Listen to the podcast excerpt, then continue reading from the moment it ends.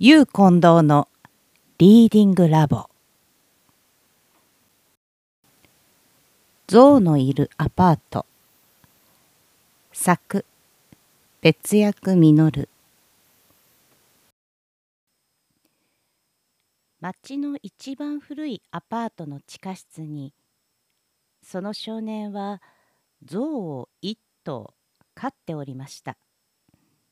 あの鼻の長い大きな象ですよ猫じゃありませんよ実はその象は町の1年1回のカーニバルの日に移動サーカスのキャラバンに連れられてやってきたのですがカーニバルの最後の日に後ろ足を一本くじいてしまってそのままその町に捨てられてしまったのです。かわいそうですね。あんなに大きなものを捨ててゆくなんて本当にいけないことです。それは雨の日でした。少年は楽しかったカーニバルのことを考えながらアパートの窓からぼんやり下の通りを眺めておりました通りの石畳の上にはカーニバルの行列が通った時にみんなで投げた紙吹雪や色とりどりのテープや潰れてしまった紙提灯などがそこここに散らかって雨に打たれております。カーニバルの日には下の石畳が見えないほど人でいっぱいだった通りも今ではもうすっかりがらんとしていていつもうろうろと歩き回っている耳のない犬も見当たりません。少年は通りの向こうの方までざっと見渡してみました。するとどうでしょう。角のポストのところに大きな象が一頭雨に濡れながらしょんぼりと立っていたのです。少年はびっくりして飛び上がるとお台所のかごの中から大きな人参を一本くすねてもちろん象にあげるためですよ傘もささずに慌てて飛び出して行きましたでも少年は用心深いたちでしたから象から8メートルくらいのところまで来ると立ち止まってしまいました。これは大切なことです。というのは象は人間に噛みついたりそれを食べてしまったりすることはないのですが時々まあその時の気分によりますが蹴っ飛ばしたりあの長い鼻でひっぱたいたりするからです。少年の足音を聞きつけたのでしょう。象がゆっくりとこっちを向いたので少年はちょっとはにかんでドキドキしましたが勇気を出して言いました。嫌にしおれてるじゃないか。どうしたんだい？それから用意してきた人参をちらっと見せてみました捨てられちまったのさサーカスにね象は悔し涙を隠すようにそっぽを向いて言いましたがもちろん横目で人参の方も見たようでしたなぜ？足を折っちまったんでねもうサーカスじゃ使い物にならないんだ。ふーん。少年は象が意外におとなしそうなのでそろそろと近づきそれから手にした人参を差し出しました。どうだい？人参は。ありがとう。象はまるで10日間も何も食べてなかったかのようにそれをくるりと鼻に巻き込むと「いただきます」も言わずに口に放り込んでしまいましたそれはびっくりするほど大きな人参だったのですが象にしてみればほんの一口ですあっという間に飲み込んでしまうともう持ってないのかなというふうに少年のポケットのあたりをじろりと眺めました。ないんだよそれだけしかね。後でもう少し持ってこよう。少年は両手をポケットに突っ込んだまま雨に濡れるのも構わず先生が生徒の服装検査をする時のようにゆっくりと象の周りを見て歩きました。ところで君とその少年は言いました。それは先生が生徒の服装検査をした後でいつも使う言葉だったのです。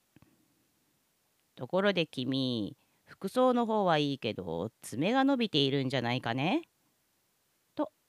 こんな風です。ところで君捨てられちゃったってのは気の毒だけれどもこれからどうするつもりなんだい？これからね象は首をかしげてしばらく考えておりましたが別にいい知恵も浮かびません。どうしようもないよ。でもこのままじゃいけないよ君。なぜ？だって雨に濡れるし。それにほら少年はポストを指さしていました。こんなところにいつまでも立っていたら手紙を出しに来る人がびっくりするじゃないか。そりゃそうだね。どこかへ行きたまえ。でも。あてはないのかいうーん。象が大きな体をひどく申し訳なさそうにすぼめてみせたので少年もすっかり気の毒になってしまいました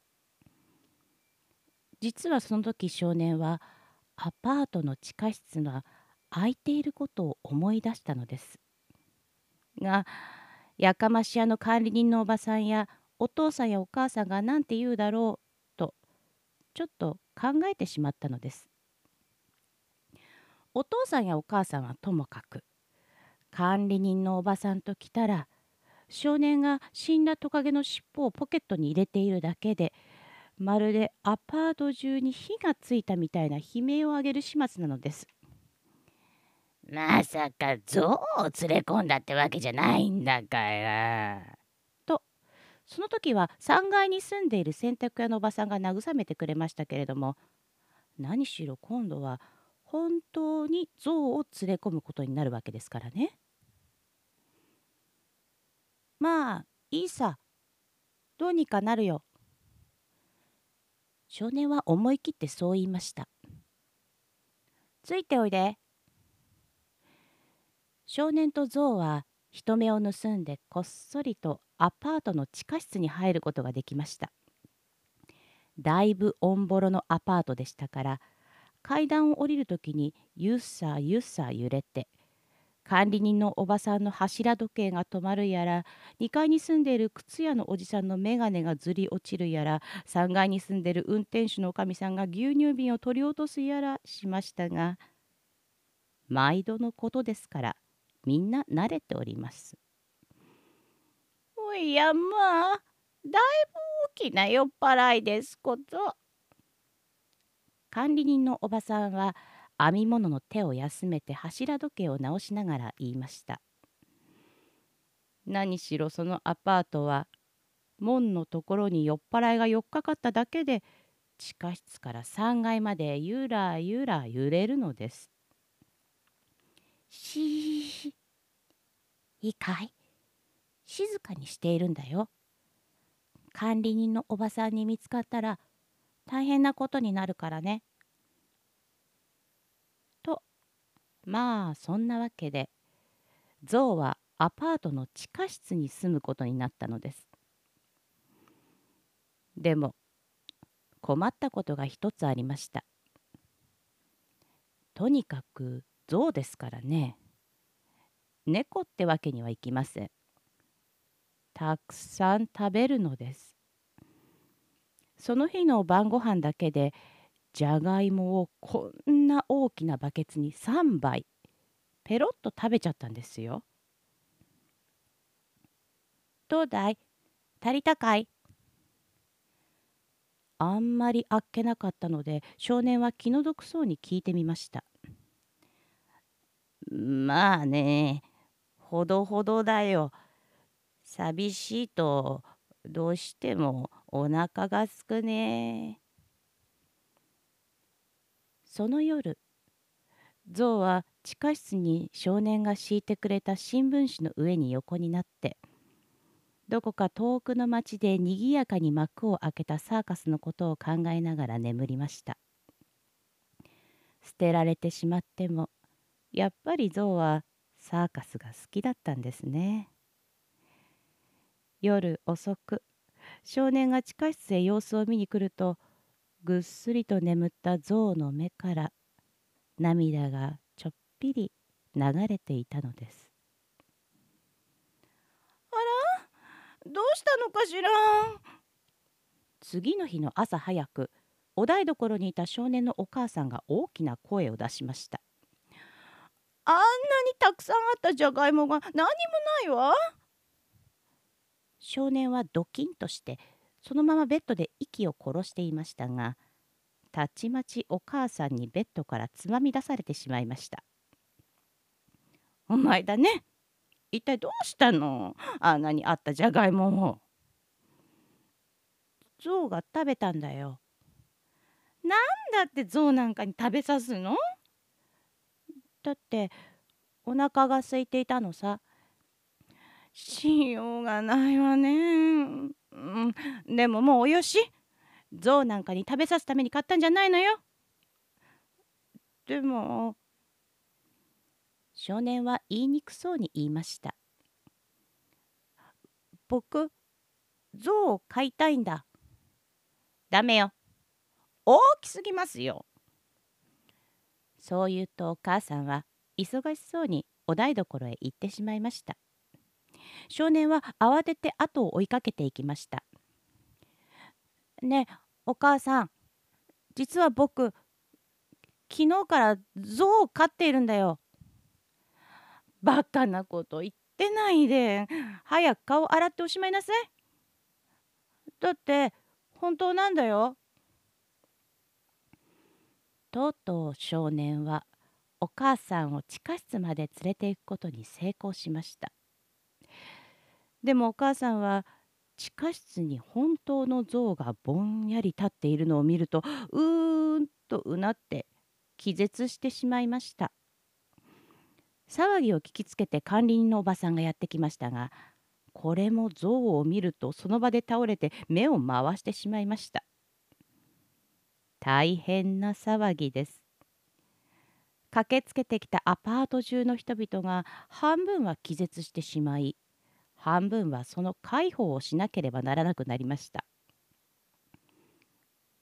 ちょっとしたサーカスだね。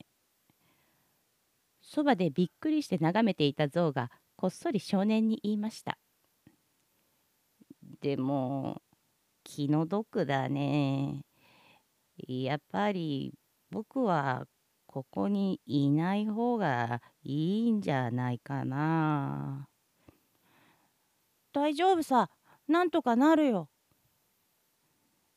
少年は言いましたがその通りなんとかなりました。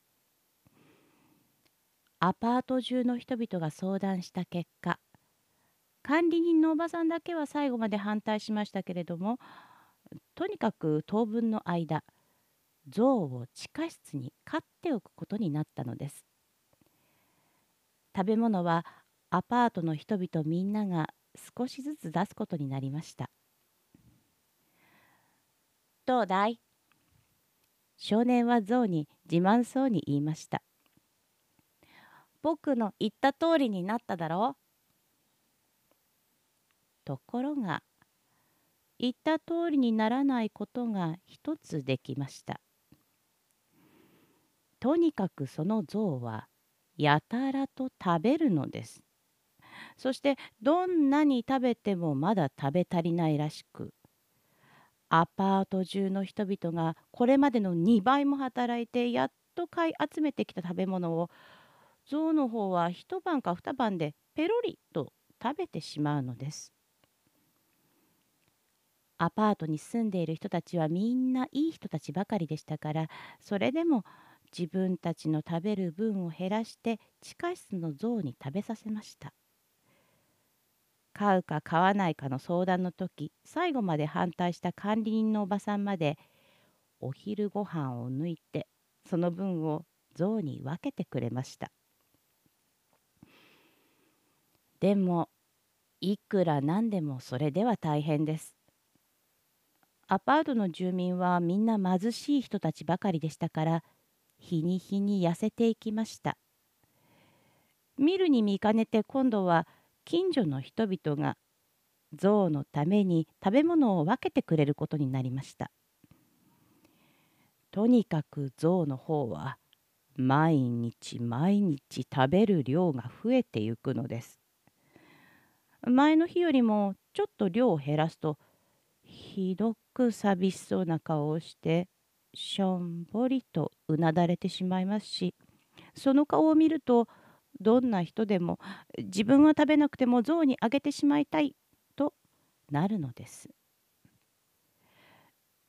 ねえ君たまりかねて少年が象に話しかけました。君はもう十分太ったんだしそんなに食べなくたっていいじゃないか。でもね象はすっかり太ってしまった体を持て余しながら申し訳なさそうに言いました。なぜか知らないけどちょっと食べるのを休むとまるで死にそうなくらい寂しいんだ。実際象は毎日毎日本当に申し訳ないと思っていたのです。その頃になると町中の人々が象のことを知っていましたし町中の人々が自分たちの食べる分を減らして象に食べさせておりましたしだからそれで象が太った分だけ町中の人々が次第に痩せていったのです。神様、お願いします。真夜中のみんな寝静まった地下室で象は毎晩お祈りをしました。神様、どうか私のお腹を壊して明日からは食べ物が一口も喉に通らないようにしてください。そうでないと神様今に町中の人々が私のために飢え死にしてしまいます。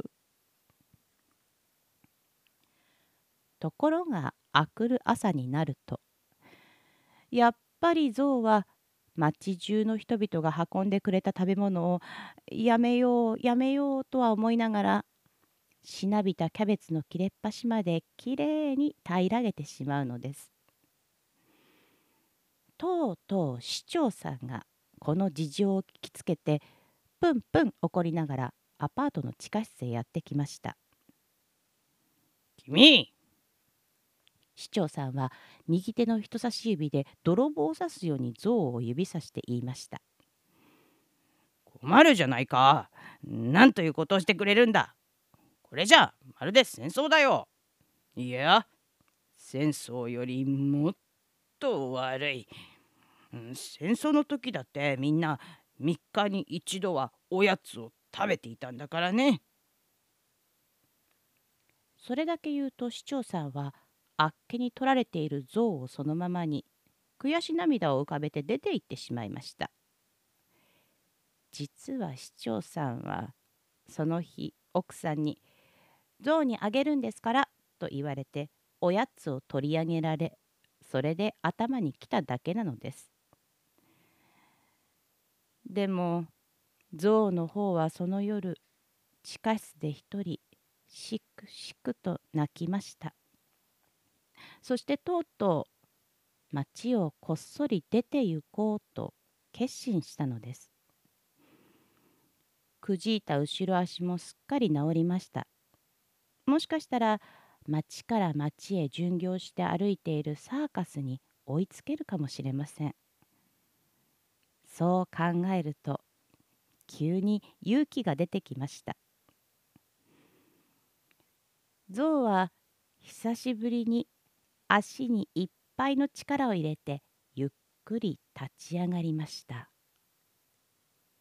するとどうでしょうすっかり大きくなってしまった象はメリーメリーバシバシという大きな音を立ててその3階建てのアパートをそのまま背中に背負ってしまったのです。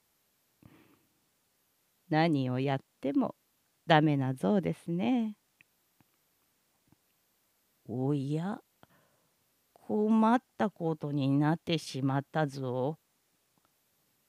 と思いましたが今更どうしようもありません。3階建てのアパートを背中に乗せたままゆっくりと象は町を出て行きましたゆらゆら揺れるお部屋の中でふと目を覚ました管理人のおばさんが言いました「